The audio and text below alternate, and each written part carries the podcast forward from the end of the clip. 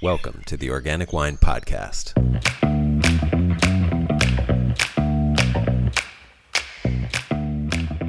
Hi, this is Adam Huss coming to you from Los Angeles. Thanks so much for listening to the Organic Wine Podcast. Our guest for this episode is Elizabeth Whitlow, Executive Director of the Regenerative Organic Alliance. The Regenerative Organic Alliance is the nonprofit that administers regenerative organic certification.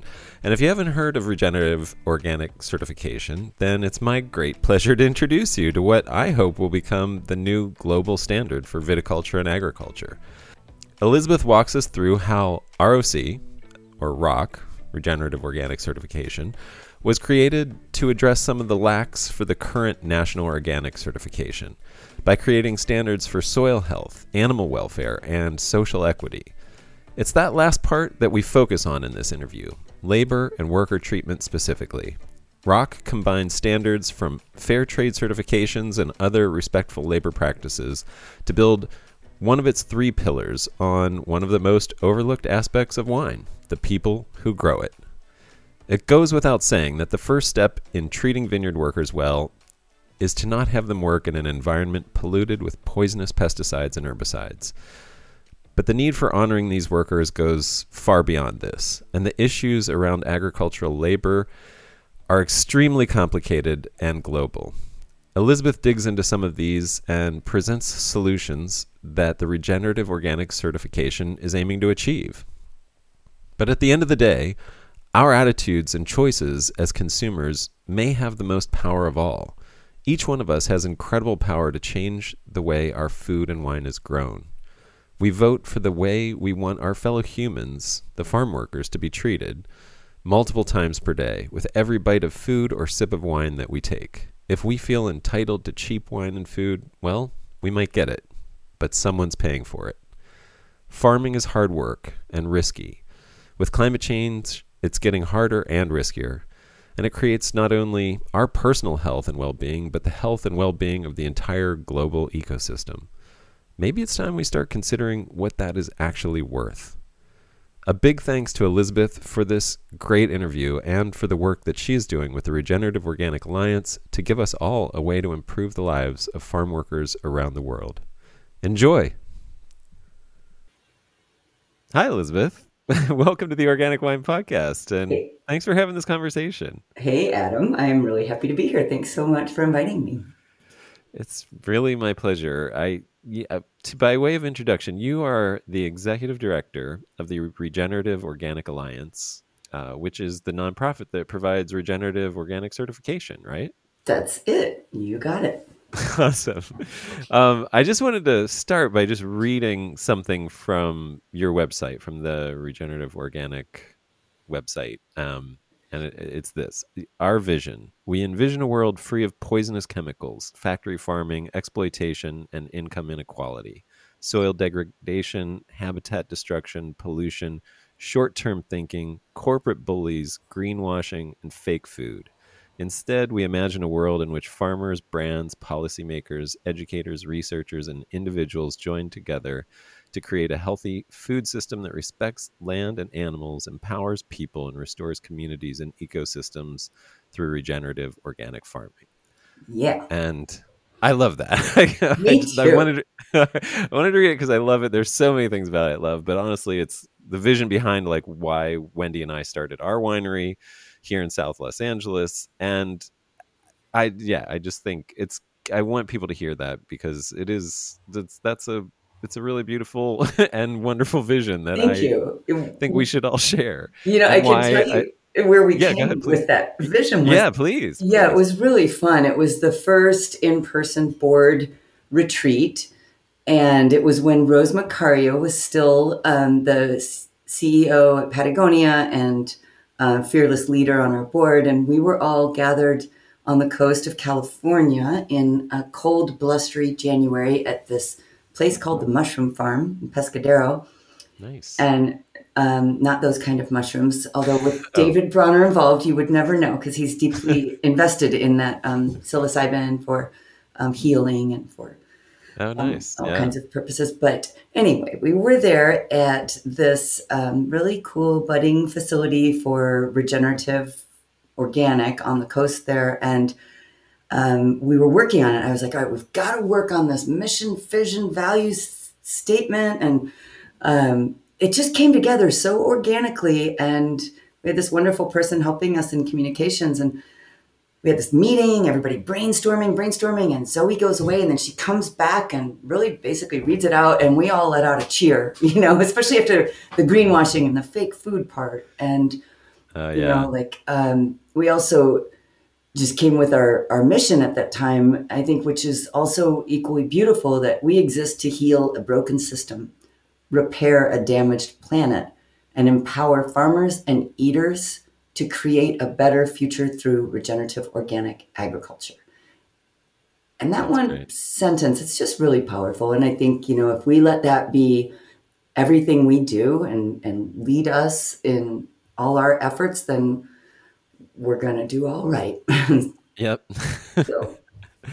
well, let's let's as a as a way to start with a big picture look at our food and beverage system that will get everyone's attention. I know that you have at your fingertips some pretty startling statistics about the US food system and I'm wondering if you can just sort of pull some stuff out of your pocket like, you know, that would some some yeah, some statistics. Sure. I mean, I think you're probably referring to the fact that only 1%, it's actually less than 1% of our farm land is managed organically. So that means 99 plus percent is commonly going to be receiving chemical applications. And by chemical applications, I'm talking about conventional agrochemicals, herbicides, pesticides, fungicides and things that really uh, are there to destroy life. And so, if we look at that um, and think about the opportunity there to really turn this around, that we've got that much land to convert to organic, that, you know, that's, I try to look at that and think about the um, more hopeful side of that equation that, okay, we've got right. a lot of work to do, but we've got a lot of opportunity. I think the other part is just that, you know, we've been talking, gosh, well, we've been talking a little longer than we've been recording, but um, you know, we're losing 30 soccer fields of soil every minute. And wow. so since you've started recording, you know, we've we've lost quite a few soccer fields. Wow. Of soil. And you know, it's it, another interesting statistic about topsoil is it's we're losing it at a rate 10 times faster than it is being replenished. Wow. And so, you know, with uh, soil being such a, a keen focus for us here at the Regenerative Organic Alliance. Like the, anything we can do to keep soil in the ground, keep it covered, building healthy soil, building that soil microbiome um, is going to to help us, um, you know, prevent all kinds of other problems that come along with the loss of our topsoil. And scientists are, are estimating that we only have 50 or 60 harvests left as topsoil blows away, like what are we going to do then? We can't eat out of a hydroponic factory, you know? so, yeah, preserving that soil and keeping it on the ground is, is I think, um, really one of the most important things we can do. And I, have heard a statistic you've mentioned about how far our food travels to get to our plate, like an oh. average, on average. What, what is the, what is that? Well, I think my um, my stat on that is way off. But when I first became very uh, um, really passionate about working in food and agriculture was when I learned it was 1600 calories. Um, and I'm miles? sure it's so much farther, or 1600 miles, I'm sorry, for each calorie on your plate. Whoa. Um, really? Yeah yeah what what do you have what's yours no that that was that's that's kind of what i remember hearing from you so i did yeah. i didn't like yeah well um, i did some research on this a few years ago and i saw it only increased to 1800 or 2000, 2000 miles but it just can't be true and um i don't know who's out there quantifying this but if you think about uh, all the miles that are put between uh, our food. We, we have such a global food supply now, and a lot of those statistics were probably done back when, like, you know, Central California is feeding the world. Michael Pollan writes so well on this back with his Omnivore's Dilemma and talked about, you know, all the spent calories to get some lettuce to the table in, say, upstate New York in the middle of winter, and that it's, you know, the um, the carbon emissions and the fuel spent to get that plate of lettuce to the consumer's table uh, far outweigh any calories that they absorb by eating it. So, you know, just looking at that, the life cycle analysis or eco yeah. footprint analysis of anything we eat, I think is just um, it's a really powerful way to help guide your decisions and yeah. and help drive your purchases to support your local food, local farmers, local food economy, local food shed.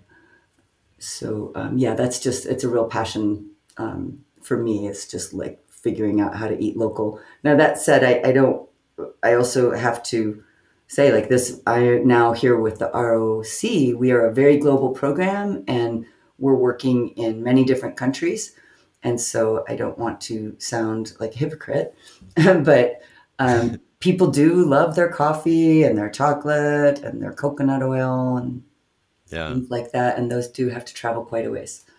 Yeah no I'm, I'm learning so much about this too. I mean i, I know that there's like a, a a, a bay nut in California that might be like a coffee substitute if you're a if you're into stimulants and want something local. yeah, yeah. It's Although we are growing coffee now in Santa Barbara. If you... you sure are. Yeah, that coffee's getting some acclaim, and it's actually really doing well in some of the, um, you know, the coffee cupping among yeah. coffee brokers and coffee buyers. It's it's actually performing really well, and I know of other folks in that region who are planting coffee and having success with it. I think that's just another indication of what's going on with climate change. And also, yeah. you know, just knowing what's a real challenge for coffee growers um, around that subtropical zone where it's grown is that they've got this huge problem, really intractable problem with this disease called this coffee rust. And it's oh, yeah. really hard to find the organic tools to fight the coffee rust. So yeah. it could be a time where, you know, coffee is going to march north and, and high up you know, I've been um, at altitude here in the yeah. northern climate. So, yeah, I think bananas face a similar plight where there's there's like we we eat one banana globally, and there's all it would take would be one blight, like you were saying, the coffee rust that would could wipe out the global banana trade. Yeah. Um, Anyway, it's very divergent. We diverge away from but, wine. Uh, well, it's the same with wine, though, Adam. And yeah, I'm in Sonoma County, and you know, uh, we have been. It's been declared like there is a drought emergency here, and they're looking for federal assistance for Sonoma and Mendo for this Mendocino, because this year we are just operating with very little water, and the grape growers and all the agriculture around here is going to be in peril, and I think also, you know, vineyards are moving north, and the vineyards that are here, the varietals that were planted are going to have to change. Yeah. So that yeah, they can adapt to this more, um, you know, a lot longer dry period and hotter dry periods than we've been accustomed to in the past. Yeah, I've definitely covered a little bit of that on this podcast where we, you know, I, I definitely believe that natives are natives and hybrids with natives are the future of mm-hmm. the wine if you know for so many reasons. Yeah. Um I've, I've definitely made an effort to help listeners understand that nothing's perfect first of all but uh, certainly organic certification it, it, while it's a great first step has some has some problems or some lacks maybe. Um and i think that was known even at the outset of of organic certification but could you talk about why you know, because of that, it was considered important and necessary to create the regenerative organic certification. Certainly, and just to get give a little more background on the Regenerative Organic Alliance or the ROA is that we were founded by Patagonia Company and Dr. Bronner's and the Rodale Institute, and so um, those three are uh, huge supporters for organic. Obviously, if you know of Rodale, they basically brought organic um, farming to the US um, many, many years ago with uh, all their different publications, and they've got 40 years of research happening at their trial farm up in Pennsylvania. Um, Patagonia and Bronner's have huge organic supply supply chain going on. So they uh, do not want to go away from organic, but what they saw was this weakening of the organic rule where there was an allowance for more factory farms and where there was this pending really um, huge concern that hydroponics were going to be allowed for organic. And that is what happened um, in 2017 that the um, NOSB recommended that hydroponics be allowed for organic. And so they felt like the writing was really on the wall that they needed to do something to essentially put a stake in the ground to like really um, keep the organic program strong. And so their idea was to create this framework that's based on organic, right? And so it, it builds from there. Organic is the baseline because that is the strongest label you can get right now.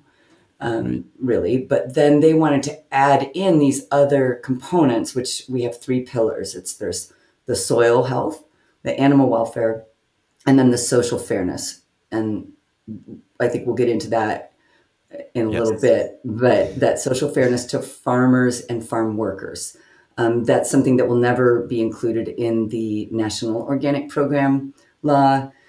Animal welfare should have, but it was removed um, by the Trump administration. And after many years of debate within the organic industry to improve the animal welfare regulations, finally got it approved, and then it, it basically was eviscerated. And so that has led to um, a lot of you know more factory farms or very very large scale dairies and poultry farms. Um, so that are also organic still. They are organic. Yes, they are organic. They are bringing in organic feed.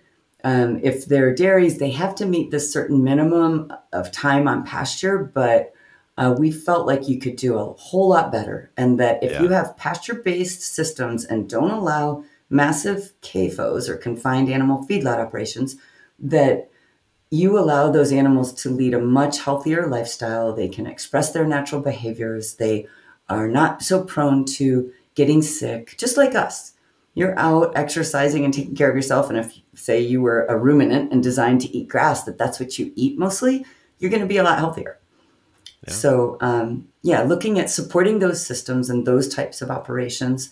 And then also with our emphasis on soil health, um, you know, there was certainly some some lapses in the organic rule on tillage and cultivation. And there's been a huge rush into this sector of regenerative in since I came into this role um, you know, I, I, mean, people were hardly able to say the word regenerative then, and now it's like on everybody's lips, and um, everybody's jumping in. You know, from Cargill to Walmart, and so, you know, if you've got all these big players now seeing the fact that this concept of regenerative is, um, it's really powerful and it resonates with people, and so the ROA exists to prevent this from being regen washed or greenwashed and being weakened. We want to keep this concept really strong and develop this high bar standard that demonstrates and clarifies really what regenerative can and should be. And, and that is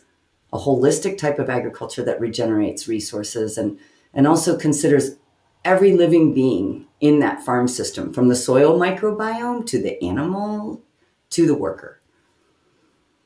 That's cool. Yeah and the worker aspect is really what you know i when i reached out to you that's the part that i was most interested in talking to you about um, because i feel like it's the most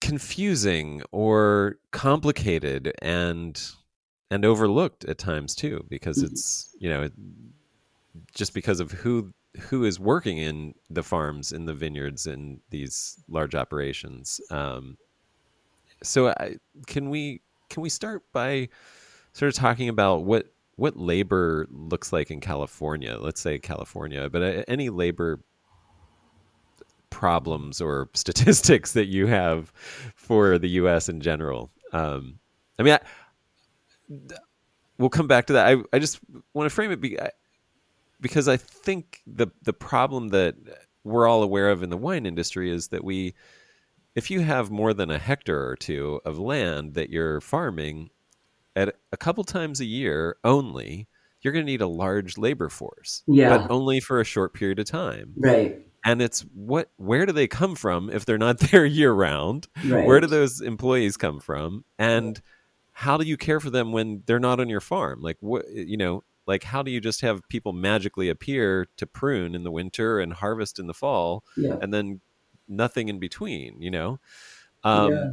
and that's a just a reality. Like if you don't have a family of 12, you know, and are farming a your own, you know, 12 acre farm, like it's hard to it's hard to manage without, you know, bringing in people that aren't on your farm. yeah Um Absolutely. so yeah, so I mean, and this is I, I say that with complete empathy and uh, you know, just understanding, like no judgment, because we all know that that's just a reality of farming um, in any f- capacity, whether it's grapes or anything that gets planted and then harvested later.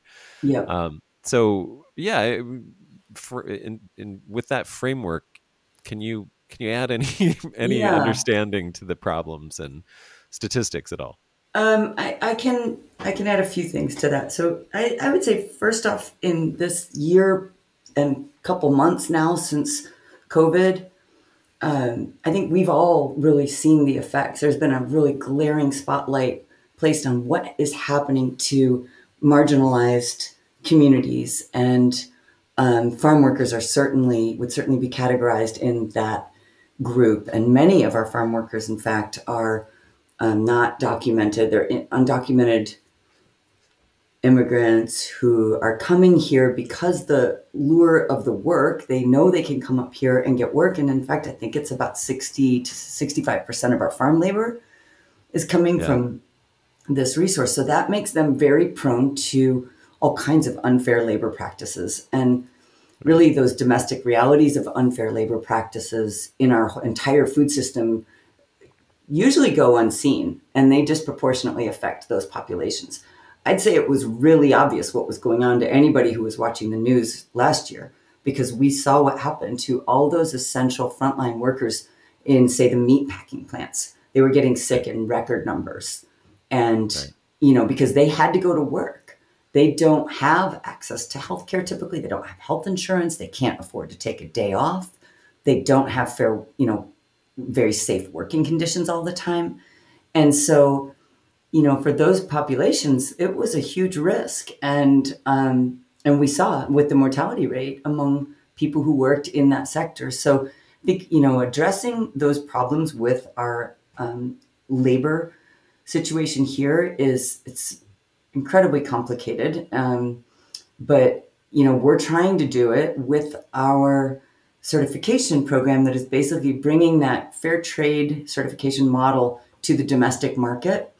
There are some other entities doing this, and um, certainly there's other certifications that we recognize that are doing a great job with this. And, and I think, you know, as, as we all begin talking about it more, then we're going to start solving some of these seemingly intractable problems. Um, there's Equitable Food Initiative is doing great work with this. There's the Ag Justice Project social certification that is, um, I think they're still looking for a certifier to for their project that has um, languished a bit, but they're more up in the Northeast.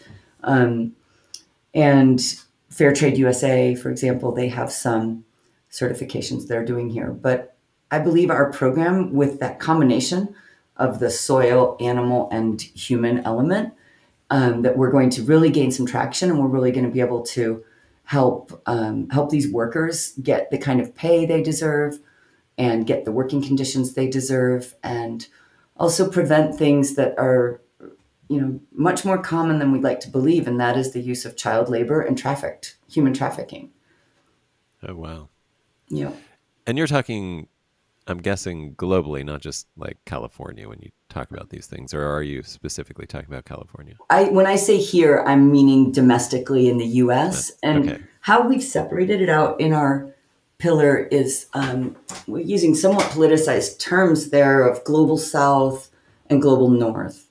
Um, the fair trade certification schemes have been working um, and very present in the global South for probably 25, 30 years. And I have some very passionate members of my board who have been involved in that for nearly as long, probably. And you know, like when you, I think consumers are much more familiar with buying fair trade coffee, fair trade chocolate, um, fair trade bananas, because they've, you know, those violations in those, um, you know, those other countries, global south or developing or however you want to call those countries where they didn't have the same kind of labor laws and protections that we have here.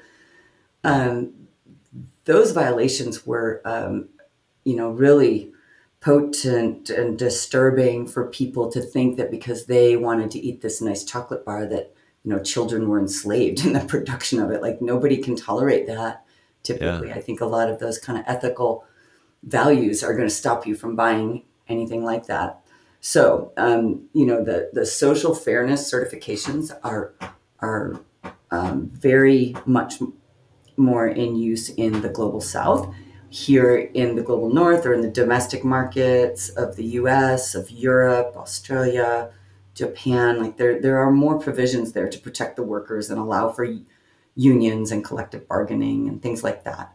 But still, we have a long way to go in this country, and especially because many of those workers are not documented. So um, they don't have as many protections.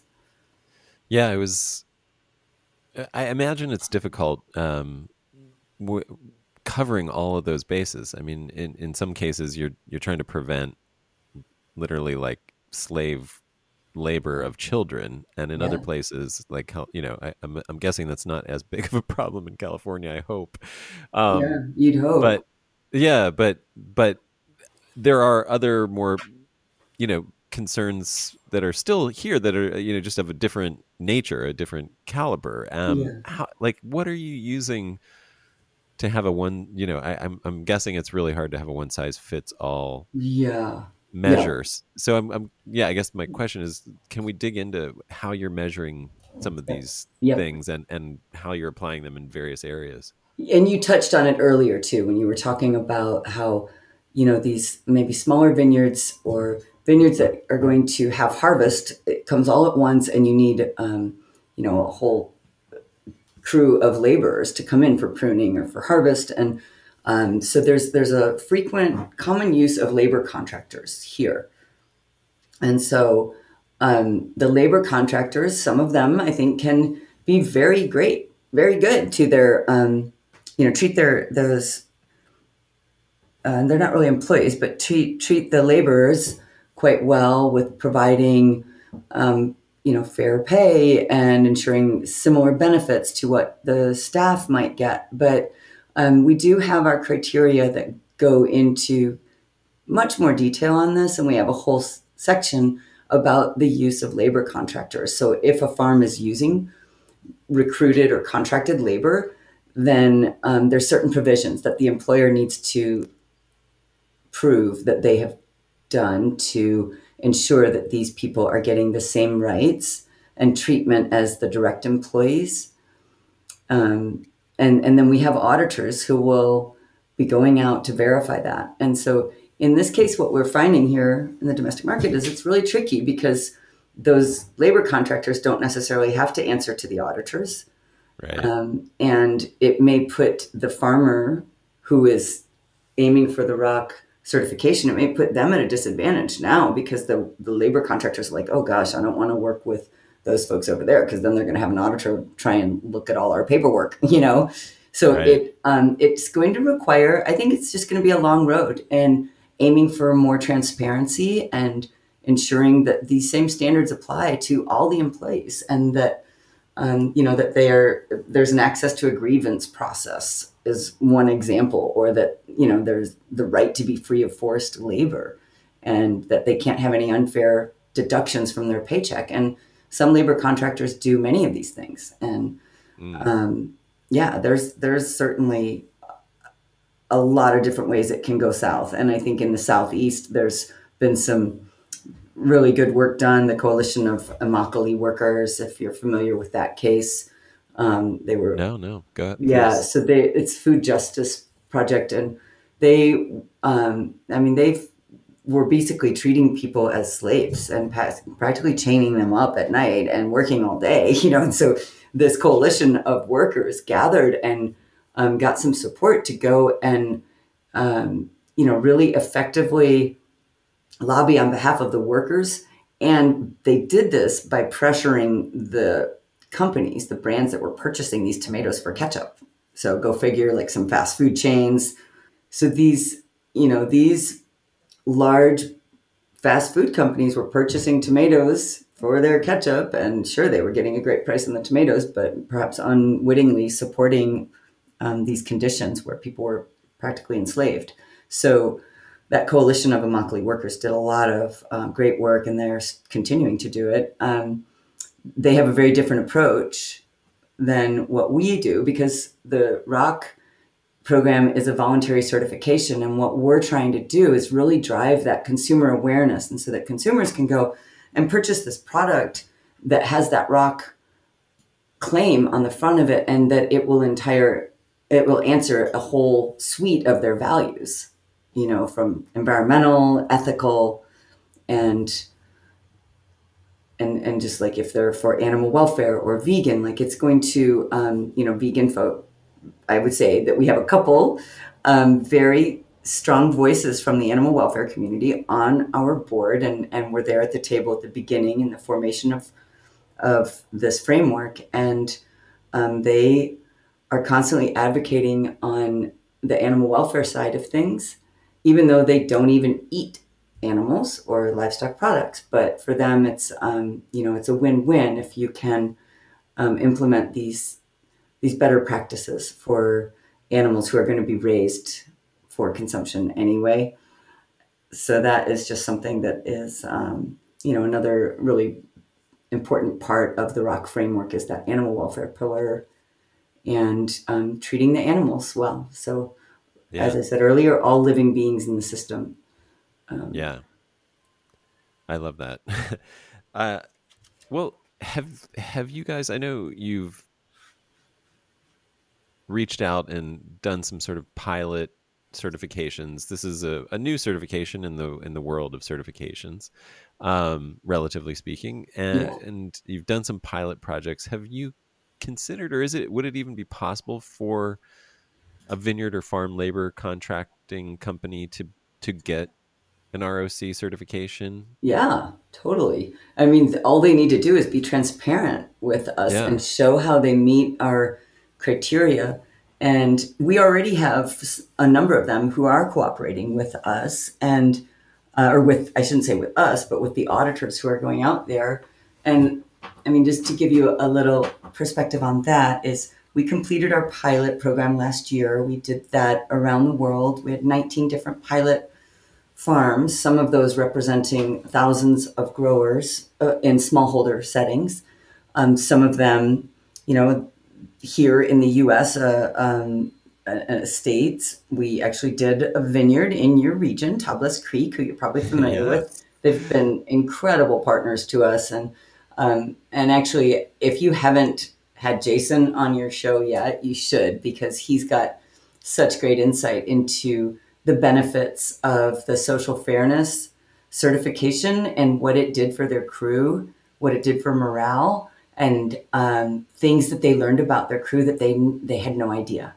Um, That's great. They, it was really it was super inspiring. So they underwent the training with Equitable Food Initiative, where they come out and do a full like I think it's three full days of training. Everybody out of the vineyard in a, a classroom setting, essentially, for um, the whole crew and a whole, you know, this three day course on different labor practices, different ways for um, management to work with with their crew and for people to work together. And I think they learned a lot by it. So they went through that whole training and got set up for eventually having an audit by a social auditor who came in and interviewed everybody. And um, you know they have to be able they have to be willing to open their books. You know we are all about transparency and like looking at um, a living wage. For example every operation needs to be on track to paying a living wage and it's shockingly harder than you think to pay a living wage and really difficult to determine what a living wage is depending on where you are. There's a lot of different tools for this, and it's all on our website in our in our framework, and uh, got a, an appendix several pages long with different resources on how to determine what a living wage is. Is that something? Is that a resource that, let's say, just a, a your basic winery owner could just go to and look it up and, and calculate their own? Oh yeah, for the, their yep. The um, MIT has one too. Um, Okay. So you could look up the MIT one. That's for domestic market. It's MIT plus ten percent is what um, the the founders of the ROA determined to be acceptable. But I can just tell you that you know striving towards that living wage is going to be a struggle, and um, any operation that comes into the ROC program basically will enter at bronze and progress towards gold over time. So this is builds in this concept of continuous improvement. So you don't simply achieve certification and then stop there. You know, you're always striving to incorporate more regenerative practices and improve, you know, further improve the um, conditions for your animals or um, the treatment of your workers or further increase their salary from or their pay from perhaps minimum wage here in California is on par with living wage in some regions, but you do have to really be specific to the region and look at the cost of living in that surrounding area and what it would take for a worker to support a family. And um, we also have provisions provisions in the framework that will restrict um, the number of of overtime hours that are required. Um, this one seems to be a point of contention because, as you know, some of the farms are telling us that, you know, this is putting us at a disadvantage to my neighbors because at harvest season, these workers are here to work. They're here to, to make a lot of money and they don't want to rest like you all want them to rest. So Right. um, that's p- something that we're going to have to continue discussing. Um, right now, we have it as like a 60 hour work week, unless there's, um, you know, for some distinct periods. Um, but that, you know, people need to rest. They need to have a, uh, some time off. And um, so that's, you know, one of those areas of our certification that I think we'll be continuing to discuss and you know if they're going to work overtime that to ensure that those they're getting paid for the overtime and to ensure that they are allowed regular resting breaks and um, that's you know those are just it's it's a principle that is kind of hard to get your head around perhaps Yeah, if you're sounds- working like a 40 hour work week but Right. It sounds like a really complicated and individualized calculation when you come to labor and living wage. And I, I, I was talking with uh, a, another vineyard who's undergoing ROC, the going the ROC certification, and they're they were talking about how you know the the number of children is a factor in whether it's a living wage that somebody's being paid. And you know and I, I you know just once i heard that i was like well there must be i mean think about all of the other elements that become relevant to whether it's a living wage or not for yeah. per an individual. Um so that's a difficult one.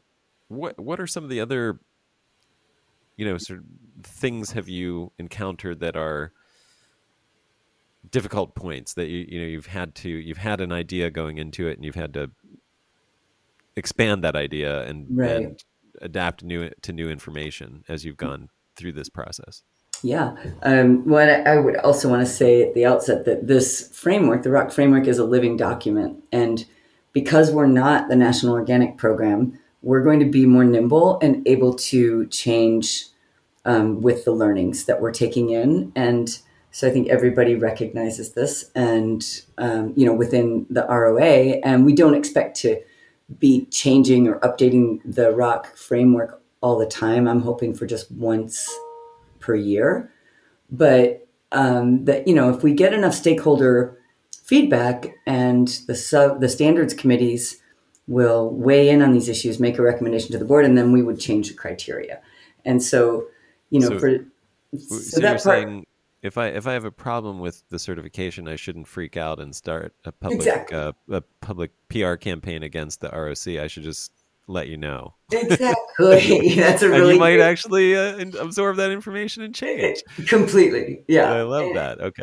Yeah and and we did this during the pilot we had this whole process where the, if there was a you know an exemption requested or a deviation from the framework a significant deviation then we would have a whole formal process that to go through where it's put before the standards committee of you know a team of of folks who have expertise in whichever pillar or topic and they would discuss it debate it and then um, make a recommendation to the board. And so, you know, I think it's really important to have that stakeholder involvement and make sure that we are engaging in conversation um, with everybody who is implementing this. It's it's why the section that you and I talked about before we started recording, the section on um, soil health, where we when we were out the gate, the the first version of the ROC framework was no till. Then farmers were kind of in an uproar, and as you can imagine, it became conservation tillage and after the results of the pilot and the learnings that you know tillage is a tool and it needs to be used wisely and not um, you know not to, to overtill but that the really the main goal there is to minimize soil disturbance to minimize destroying that soil microbiome. And so um, you know if it just depended on how deep you till and how often you till. And so now we have a tillage action plan. And that's just a really good example of how this framework has um, evolved over time and with the input from our valued stakeholders. And that would be farmers out there who this affects um, I mean, that's a really good example. Uh, that and, and I'm guessing labor is another way. You know, I mean, Yeah. people who worked where it, there it it's almost impossible for there to be a one size fits all solution because of the different laws that are in place in terms of labor in various countries and various states even They- you know they're very different and then just climate and geography in terms of tillage is an- you know i can just Yeah. imagine there's no way you could ever just have a you know like here's our one regulation thing that you must abide by because Yeah. it's like you know you from from northern california to southern california you can have a hundred different variations you know just Yeah. in this state of of what would work best in terms of all the factors involved you know carbon sequestering and you know conservation of soil and you know and and soil health eh, you know it could be s- f- you know, yeah like i can imagine every iteration of of tillage being good to, in some spot you know? Yeah. How how do you do that? Like how does how does a certification encompass that kind of yeah I, I don't know if well- that's a problem or an opportunity but that kind of diversity of of need and yeah Yeah, I think um, I, I completely agree with you. You cannot have a one size fits all kind of standard that would work in every unique location. I mean, regenerative practices are going to be as unique as the um, the region in which they are being practiced, the, the microclimate, the soil, um, the seeds or the crops that that farmer is growing, and how she manages her land. It is all going to, um, you know, be very unique to that system. If if you look closely at our framework, though, you can see that it's it's very much a practice based program. Our our um, our certification. So we're going out and looking at practices, and that um, it seems to have general applicability, and it, it seems to have really worked fairly well um, based on testing it out during our pilot. And in the pilot, we were in, you know, we we tried this out in all different settings. You know, from annual crops to perennial crops, from temperate zones to semi-temperate zones, with smallholders, with large farms, um, grass-fed based dairies. We didn't test it out quite enough at enough uh, livestock operations, I would say, and so we still have.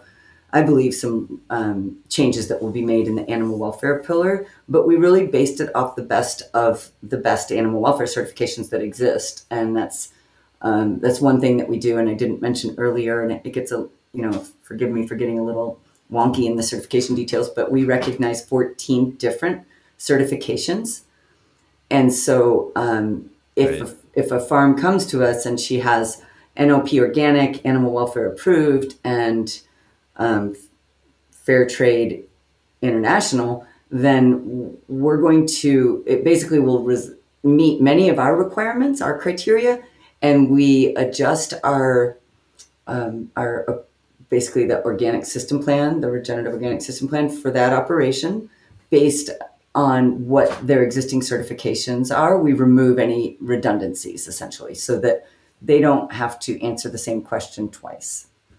Um, so we really try strive to remove any kind of duplication.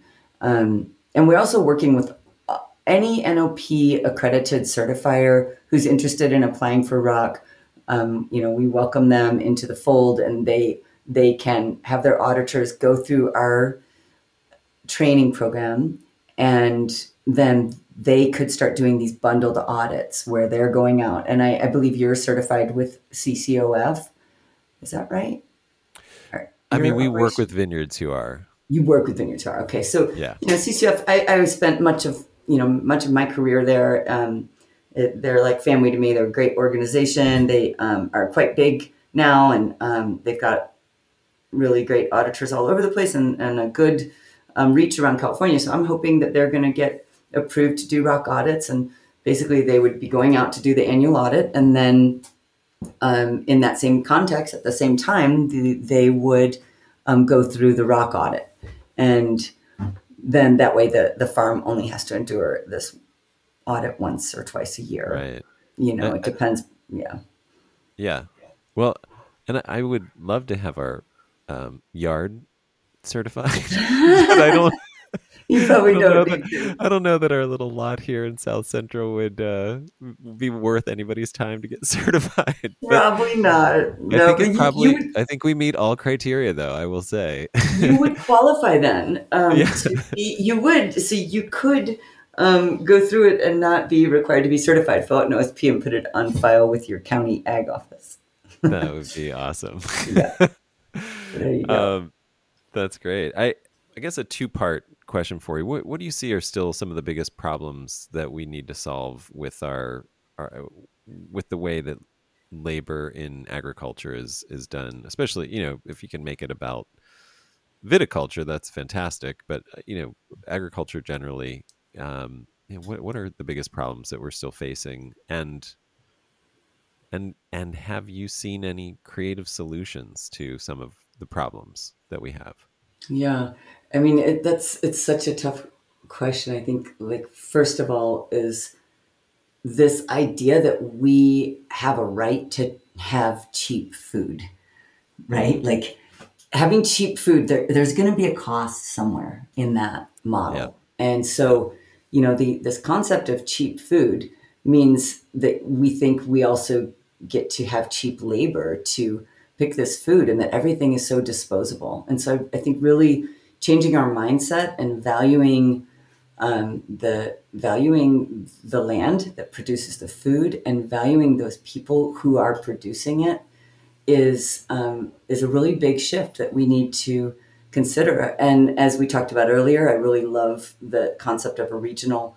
food shed and regional food systems. And so, you know, not just trying to buy in bulk at the cheapest price possible really would require that people become more engaged in their um, their local ecology, their local uh, food shed and farmer network, and see where they can um, drive their purchases to support what's immediately around them. And you know, by doing that, they're supporting also cleaner water in their own direct region and um, minimizing pollution and minimizing carbon emissions from things having to get shipped all around the country and the world. Um, so I think you know that that would be one thing for sure. And you know, just with labor, that w- we're going to continue to develop this certification here, and that the more consumers inform themselves on what kind of violations to human rights are happening out there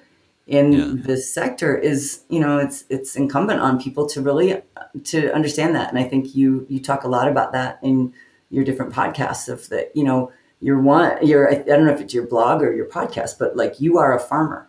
You make a choice every day. So essentially what you support is what matters. And so i think that is just a really great message and I, and I loved I love that. It was your blog, right? Yeah, yeah, that right. That's right. Yeah. I, th- you are a farmer. Yeah, I did a Yeah, it was kind of I was just trying to figure out how to shorthand what I was trying to say and I was like, well, this is it. I mean, we're all farmers. Yeah. The, the like I you know, in trying to get across the the power that we have as consumers, that's the the best way I can stay it. Yes, Um, and it's that's a good way. It's like empowering people to make those choices and not guilting them into making those choices is right. is really important because you know it, if you think about how how lucky we are where we get to choose what we eat all Yeah. the time Yeah. and ma- some of us many times a day in fact and you know maybe too many times a day and so um but you know just just considering that like choose wisely choose to support what is you know really brings more beauty here into um, into your own surroundings and into the lives of those people who are growing your food. It's really hard to farm. The margins are tight. Climate change is making it ever harder to farm. You know you've got soil eroding at crazy rates. So you know whatever we can do to try and stop that and and build um, these healthier networks of farms healthier soil is going to lead to healthier communities. And you know people who are being treated fairly and paid fairly and can you know have access to health care or health insurance are not going to tap this the the very systems that people in every region are paying taxes for for example. So you know it's it's a pretty can be a really vicious cycle or it can be a really beautiful kind of virtuous cycle. Um, so i think you know just looking at things in a very holistic way is key Do you have uh I mean do, does being in your position fill you with dread or hope or somewhere in between? Oh my gosh, no. I I am so full of optimism. Like if I wasn't exhausted half the time because we're so busy. And I mean people it's it's amazing to me how much we hear from people all around the world. I, I often do very early morning meetings with Europeans. In fact, I have one like 4 a.m. next week. Like it's it, it, it's kind of stunning how much the word is out and people are really excited by this concept of regeneration and that um, you know we seem to have gotten in this great position of you know leading this movement or being um, you know one of the very well recognized kind of players in this as it relates to agriculture. And you know i certainly attribute that to our founders and their kind of um, you know they're just legacy companies with Bronner's and Patagonia both leading the way and and Rodale of course. Like we um, we just get a lot of attention. And so for me uh, um, the only dread I have is like that I can't get everything done well enough and in a timely enough manner you know it's that's about it I, I feel that. well, well, so uh, that's probably a good segue to just say maybe we should wrap this up in respect of your time. But I How- should probably how- do something else you're right how do we find out more? How do people, you know, where's the best resource that people can find out more? Well, I'm glad you asked. Our website is regenorganic.org.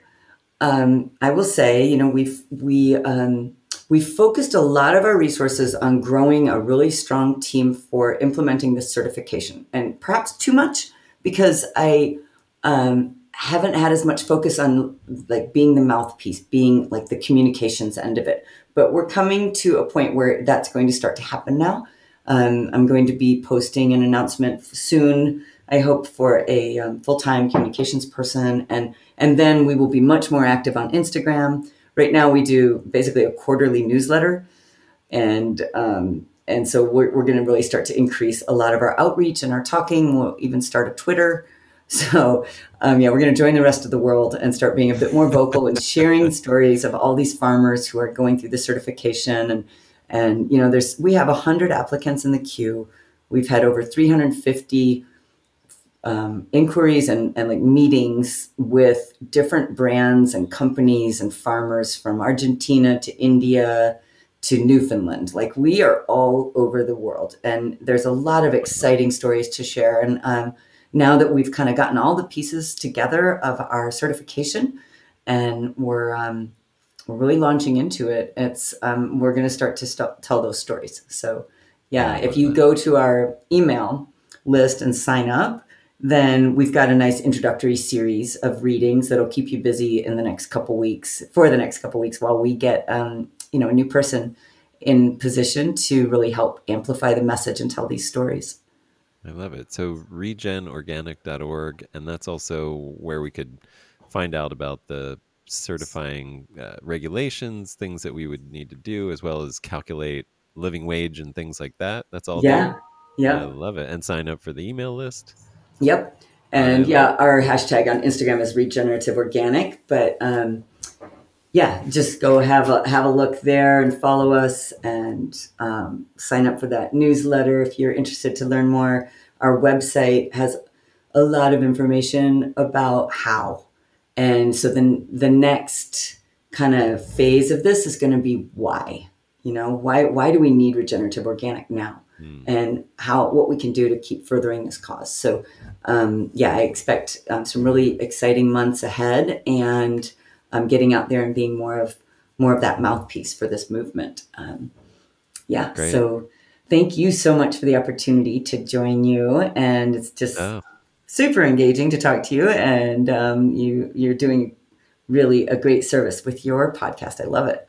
Thanks. You beat me to thanking you. I really appreciate that. Thanks so much. I will. I yeah. Can't wait to see uh, w- what's what's happened. I hope this really catches on with a lot of people. And glad- it's catching on. It is catching yeah. on. I won't say like wildfire, but it is catching on.